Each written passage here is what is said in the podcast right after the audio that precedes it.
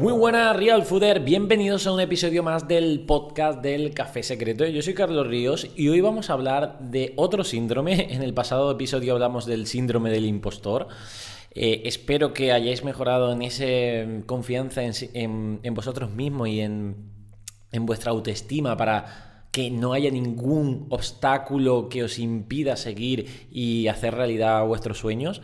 Y hoy vamos a hablar de otro síndrome, que es el síndrome del burnout, ¿no? El síndrome del trabajador quemado, porque también es cierto que os podéis motivar mucho a esto de emprender o de simplemente, pues eso, estar apasionados con vuestro trabajo, pero llegar a un momento que os queméis. Y no quiero que esto pase. Y antes de continuar con el episodio de hoy, te quiero recordar a nuestro patrocinador oficial Storytel. Storytel es esa aplicación de audiolibros que es el Netflix de los audiolibros. Solo con el pago de la suscripción vas a tener acceso a miles de audiolibros.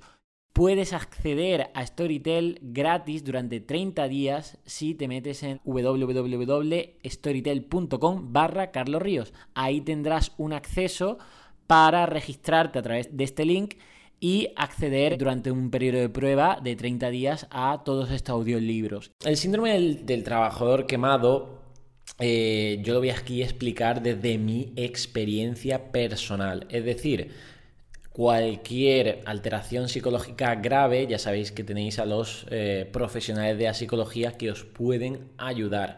Yo realmente os voy a hablar eh, dos síndromes de burnout que he tenido durante pues, mi experiencia laboral.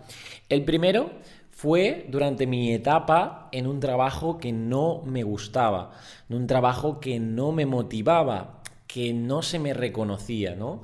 Yo empecé trabajando en un, primero en una tienda de, alimentación, posteriormente en una clínica de nutrición, pero eh, veía que mis capacidades eran totalmente infravaloradas. Sí que es cierto que yo tenía un trabajo estable, cómodo, eh, me encantaban mis, mis, compañeros de trabajo y, la verdad es que llevaba una vida bastante rutinaria y bastante, pues en mi opinión, buena. Pero eh, había una parte dentro de, de mi trabajo que pues yo sabía en mi interior que no se me estaba ni valorando eh, económicamente, ni valorando eh, profesionalmente en cuanto a los éxitos que estaba mm, eh, consiguiendo e incluso limitando el techo al que podía llegar.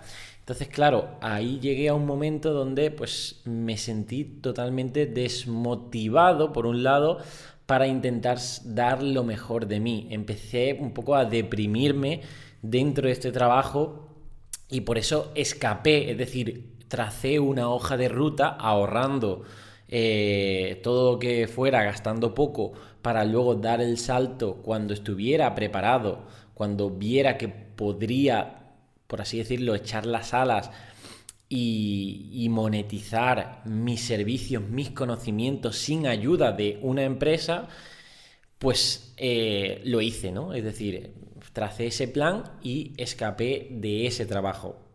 Muchas otras personas lo que hacen es cambiar de trabajo, es decir, no es que den el salto al emprendimiento, sino que saltan a otra empresa que les motiva más.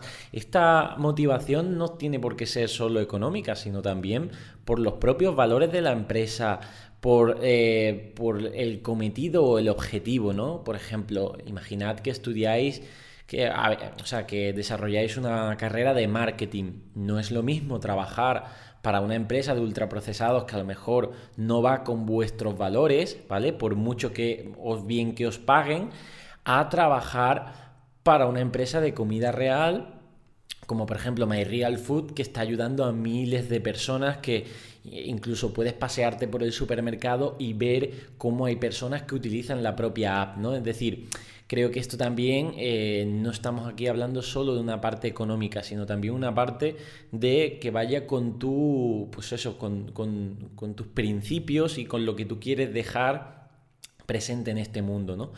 Entonces, pues eh, esta parte más vocacional, pues es importante que eh, los que estéis en un proceso de que, oye, estáis asqueados o asqueadas dentro de vuestro trabajo, tenéis que trazar un plan para salir de ahí con inteligencia. Incluso ese plan os puede pues, eh, ayudar a, estar más motivados. ¿Por qué? Porque sabéis que le vais a poner como un punto final a ese trabajo, ¿vale?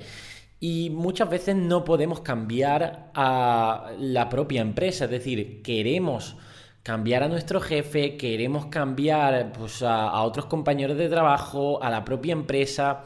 Y ya os digo que esto es muy difícil, no digo que sea imposible, pero cuando, cuando las cosas ya están, pues eso, instauradas de una forma, pues hay veces que no te dejan cabida y lo mejor es dar el salto y escapar de ahí, ¿vale? Entonces este síndrome que muchas veces también está con el propósito de cada uno, porque a lo mejor eh, conozco a varios compañeros que trabajaron, pues eso, durante años en, multinacionales o en, o en banca privada y eran, pues eso, trabajos muy bien remunerados, pero que, o sea, que le daban una estabilidad bastante buena, pero que al final no les motivaba. ¿Por qué? porque hoy en día en nuestra sociedad pues podemos ver cómo hay otros trabajos que si bien es cierto eh, a lo mejor pues son más difíciles de empezar pero te van a dar una recompensa personal mucho mejor, ¿no? Es decir, no es lo mismo trabajar para otra empresa donde estás consiguiendo, por, así decirlo, los sueños de otras personas o otras ideas a ver por tu propia experiencia en tu propio negocio con las oportunidades que hay hoy en día en nuestro entorno digital, puedes ayudar a otras personas a vender tus conocimientos, tus productos hechos por ti mismo y que pues eh, son a la medida que tú quieras hacerlo, ¿no? Entonces, muchas veces eh, este síndrome del burnout es porque hemos acabado en empresas en corporaciones que, pues eso, mm, tienen sus sueños y nosotros tenemos otros, ¿vale? Como si quieres escribir un libro y ser autor o autora, ¿por qué no puedes serlo? Es decir, ¿por qué no puedes? Yo nunca me había identificado, por ejemplo, con un escritor, o sea, jamás en la vida se me había pasado que yo fuera escritor. Y al final he escrito un libro que ha sido bestseller porque simplemente los conocimientos que he puesto ahí son muy útiles para la gente.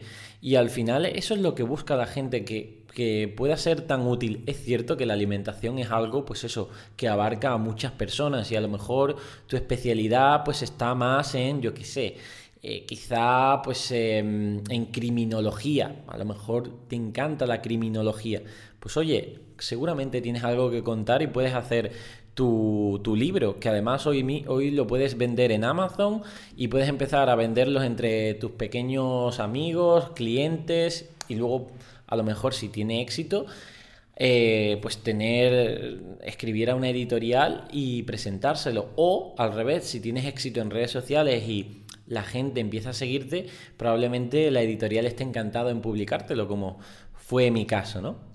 En cualquier caso, Vamos al segundo paso del burn, o al segundo caso, mejor dicho, del burnout, que tengo yo experiencia.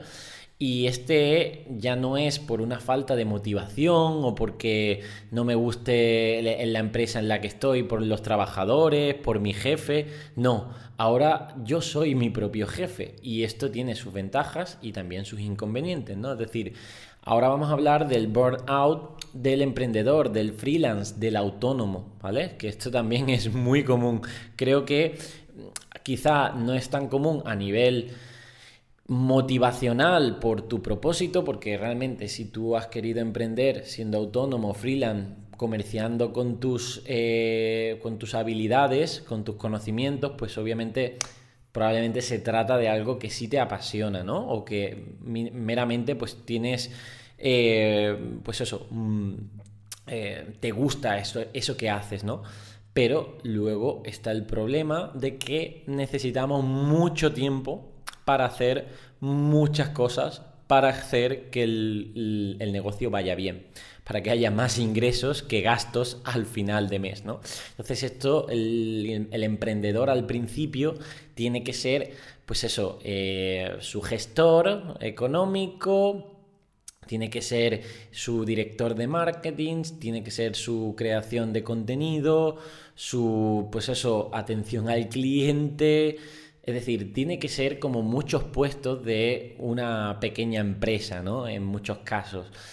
Es cierto que a lo mejor no es este caso porque no tienes tantos clientes, pero los pocos clientes que tengas, que a lo mejor son los que te permiten pues que pues tengas tu sueldo a fin de mes, estos clientes te exigen mucho y tienen la responsabilidad de darle ese servicio o, hacerle ese producto, ¿no? Por ejemplo, eres diseñadora gráfica y tienes unos, unos encargos, tienes unos encargos al mes, una, serie de clientes y ellos te piden pues unos tiempos, una calidad y tú tienes que entregárselo. Pero a su vez tienes que darte a conocer por, por YouTube y tienes que crear contenido en YouTube, pero a su vez mm, tienes que mm, gestionar pues todas las facturas del mes, hacer la declaración de la renta, pero a su vez tienes que aprender del nuevo software que te sirve para mejorar tus diseños, en fin, siempre hay cosas que hacer. Y esto eh, es así, el emprendedor va a tener siempre cosas que hacer. La lista de tareas no existe, o sea, no existe, no es real, porque es infinita. De hecho, no recomiendo las listas de tareas para tu productividad. ¿Por qué? Porque puedes estar ahí escribiendo una gran lista de tareas que no están filtradas y que pues eso siempre se van añadiendo nuevas y entonces tú vas escogiendo las que más te gustan, pero a lo mejor no las que más necesitas. Por eso hay que filtrar por importancia, por urgencia, que esto se puede hacer pues con la matriz de Eisenhower, que ya hemos hablado alguna, en algún episodio del podcast, pero bueno, si no lo dejo eh, por aquí para que lo busquéis eh, por Google, que es la matriz de Eisenhower que básicamente pues tienes que hacer mm, las cosas importantes, ¿no? Es decir, esas cosas que, bueno, te van a acercar hacia que tu negocio, mm, pues eso, vaya bien y no solo lo que las tareas, las, tareas urgentes, ¿no? Por ejemplo, una tarea urgente sería, oye, tengo que responder este email de este cliente que me está reclamando tal cosa. Pues vale, eso se responde. En cambio, una, yo qué sé, hacer un vídeo de YouTube mm, lo puedes procrastinar, yo qué sé, eternamente, porque dices, bueno, nadie me va a exigir nada por no hacer un vídeo de YouTube. Sin embargo, hacer ese vídeo de YouTube quizás es importante para eh, tu negocio, ¿vale? Por eso, distribuírtelo, como ya sabéis, en un time blocking en Google Calendar es lo mejor para gestionar las tareas. Es decir, ponerte las tareas eh, en su hora y en su fecha para que pues las cumplas, obviamente con una serie de coherencia y no llenando todo el calendario con tareas y tareas y tareas. Aquí es donde viene cómo evitar el burnout. Tú pon la vista semanal de tus tareas, la vista de lunes a domingo, y quiero ver en ese calendario pues eh, cómo está distribuido tu trabajo, cuántas horas realmente acabas echando. Los emprendedores, mm, y, ahora más que estamos en casa, si no nos ponen límites, es que podemos estar hasta, yo qué sé, hasta 12 de la noche trabajando. Y esto, si bien es cierto, eh, parece una ventaja competitiva porque, oye, podemos echar horas, horas y horas, eh, al final somos humanos, somos biología y hay un exceso de trabajo que va en contra de nuestra biología porque no se descansa lo suficiente, porque no se atiende a otras necesidades que tenemos, sociales, físicas, nutritivas, ¿no? Entonces, em, poniendo tus tareas a lo largo del time blocking semanal, las reuniones que tengas que hacer, las horas de búsqueda de información, las, horas de creación de contenido, las horas de creación de dar servicio a tus clientes, etc. Ponlas bien detalladas a lo largo de la semana y gestiona cuánto puedes echar y cuánto no deberías echar. Es decir, que no se te escape el horario y digas, oye, pues al final todos los días he hecho dos horas más. No, pon esos límites. Una cosa es que tengas pues eh, incluso dentro de, a lo mejor ya no estamos hablando que seas emprendedor, dentro de tu empresa tu jefe te exige terminar un proyecto pues tal día.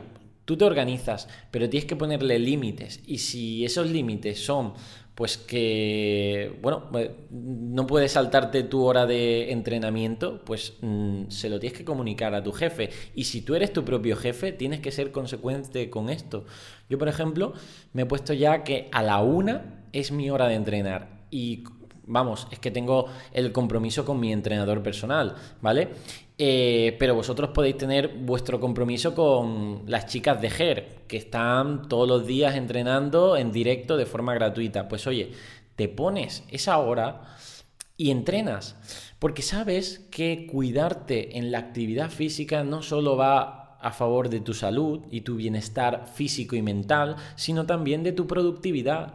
¿Por qué? Porque si no al final te vas a quemar. Y te vas a quemar porque mm, tu cerebro va a intentar procesar tantos datos de tantas tareas que tienes que hacer y tantas, entre comillas, preocupaciones, que en realidad no deberían ser preocupaciones, deberían ser ocupaciones, porque el trabajo lo hemos decidido nosotros, es decir, es, debe ser deliberado.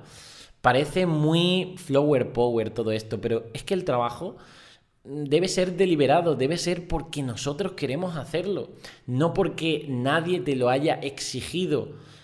Mm, sí, es cierto que hay que pagar las facturas al final de mes, yo también las tengo que, las tengo que pagar, pero de verdad no estamos en esta vida solo para trabajar sin sentido y para dejarnos la vida trabajando sin ningún sentido, no, hemos decidido nosotros deliberadamente hacer este trabajo para conseguir nuestros objetivos, sueños, metas, para, mm, para, tener una buena libertad financiera, para, no sé, para lo que tú quieras. Pero debe ser deliberado. Y hay veces que yo me he encontrado con esa tesitura de decir, oye, ¿por qué estoy aquí trabajando si estoy más preocupado de lo que debería estar? Si esto debería ser más disfrute, porque esto lo he elegido yo. Todo empezó cuando yo dejé mi antiguo trabajo que no me gustaba y me metí en esto. ¿Por qué tengo que llegar a la cama por la noche agotado mentalmente? y con problemas en la cabeza. No tiene sentido. No hemos hecho el trabajo para esto. No sirve para esto.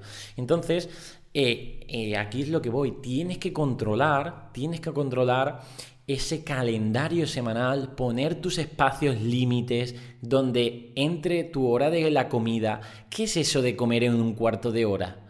¿Cómo que solo comer en un cuarto de hora? No, tienes que comer despacio, disfrutando de la comida, estando presente en ello, eh, conversando si quieres con tu pareja, con tu familia, etcétera, o si quieres ver pues un episodio de Netflix. Bueno, el caso es que necesitas tiempo para comer y luego también para descansar. Y por supuesto, para entrenar. ¿Por qué? Porque la actividad física lo que hace es mover tu sangre por todo tu cuerpo, incluido al cerebro, para despejar esas ideas y para que tu creatividad surja cuando debe de surgir. Y para ello el deporte hace que aumente tu productividad laboral, seas trabajador por cuenta ajena o seas trabajador mm, autónomo, autónomo freelance, emprendedor, ¿no? Entonces, debes poner en tu calendario estos, eh, estos horarios de entrenamiento, estos horarios de comida, estos horarios de descanso e intentar ser fiel a ellos. Ojo, no estrictos, porque la vida tampoco es un calendario, pero sí eh, al final tu vida se resume en lo que haces durante la semana. Y si tú lo que haces durante la semana es estar mm, trabajando, trabajando, trabajando, trabajando, no te da tiempo ni a pensar ni a afilar el hacha también, de decir, oye, ¿qué estoy haciendo con este trabajo que estoy, que estoy realizando? ¿Hacia dónde me está llevando? ¿Está dando todos los resultados que quiero?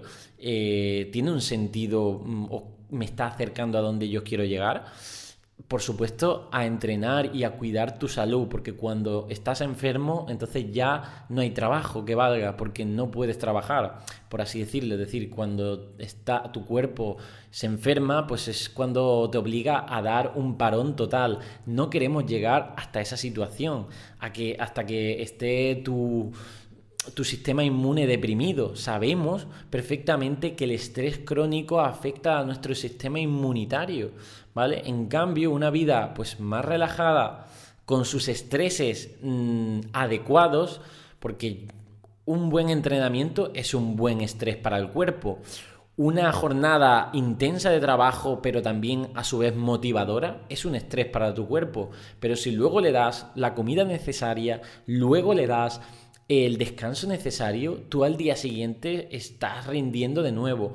Y luego, pues el fin de semana, con el contacto social que necesitas, con la desconexión total del trabajo, decir, oye, esto se acabó aquí, hoy no voy a pensar en trabajo, por lo menos no voy a pensar de forma mm, programada.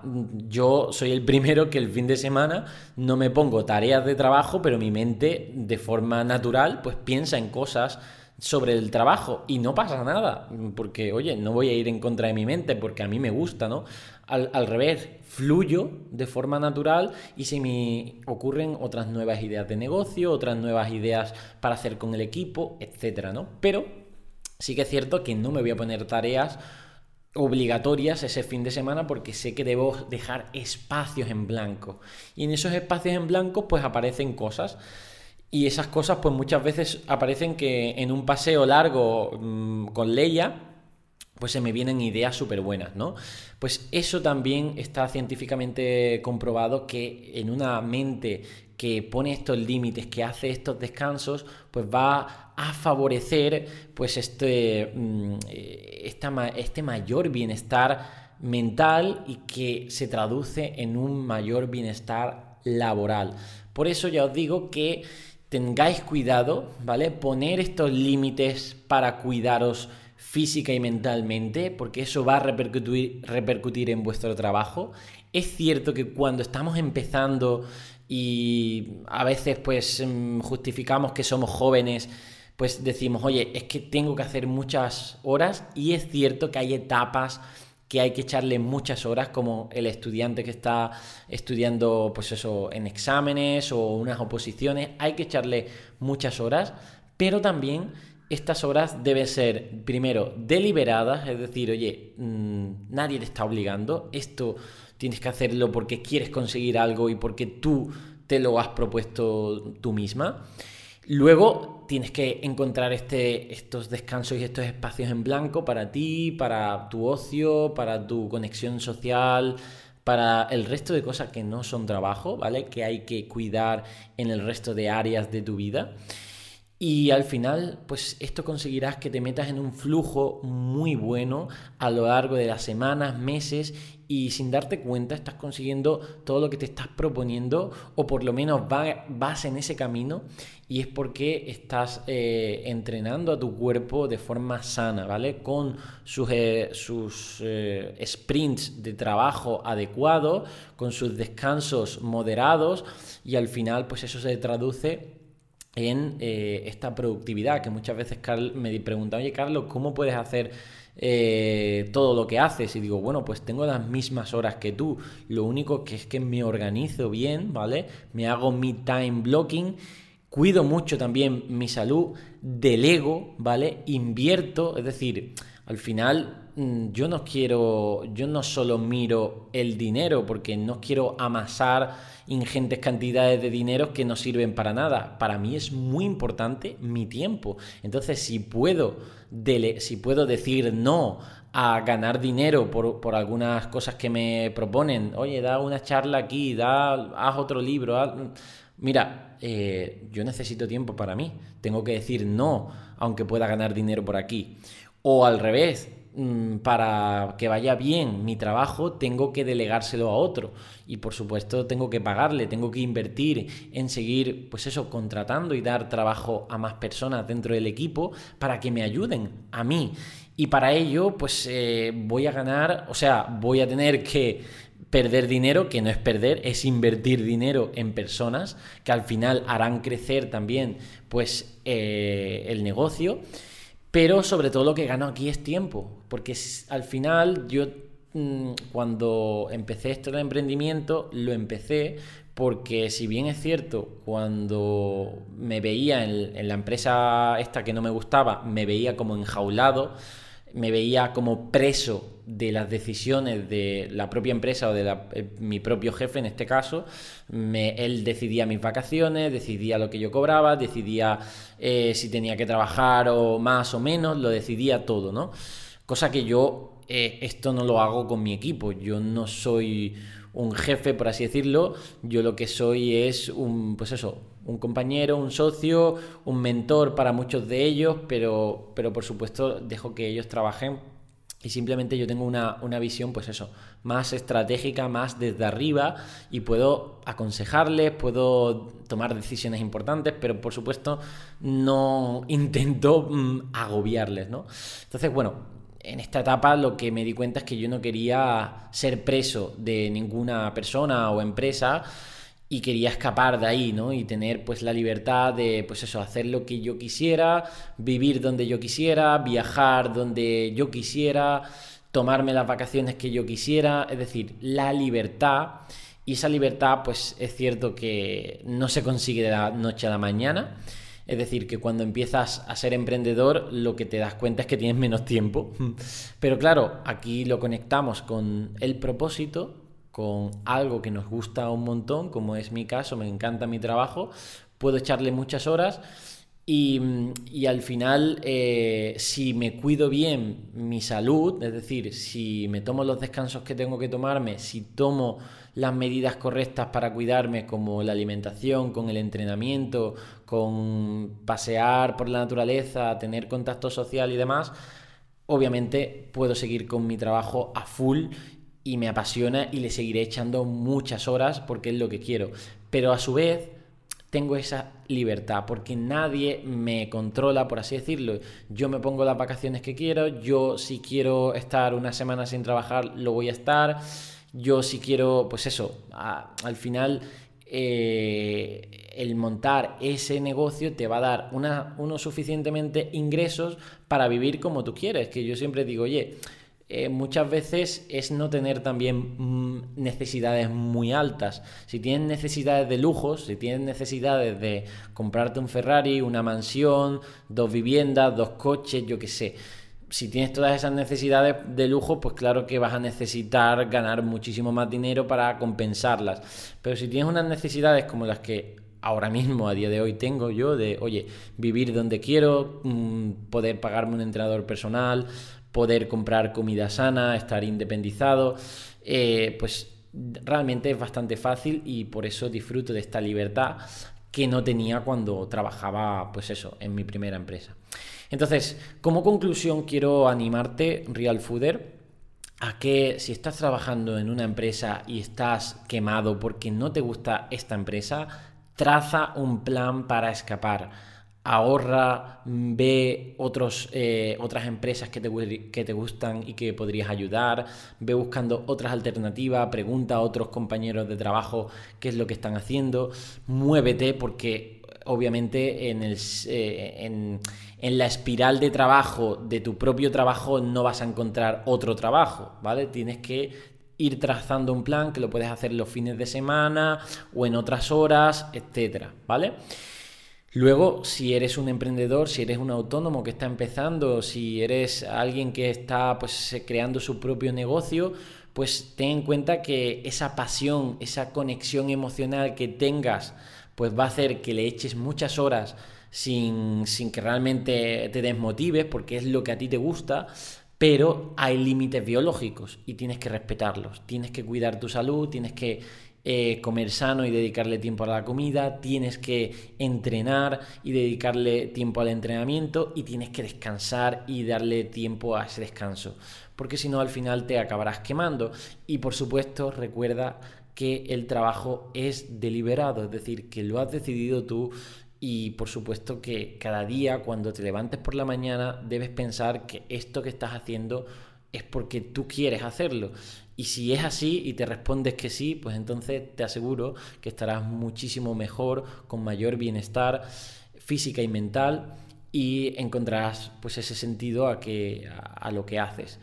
Así que nada, Real Fooder, espero que te haya gustado este podcast. Puedes dejarme en comentarios otras sugerencias para, para hablar y nada más, no te quemes, cuídate y hasta la próxima.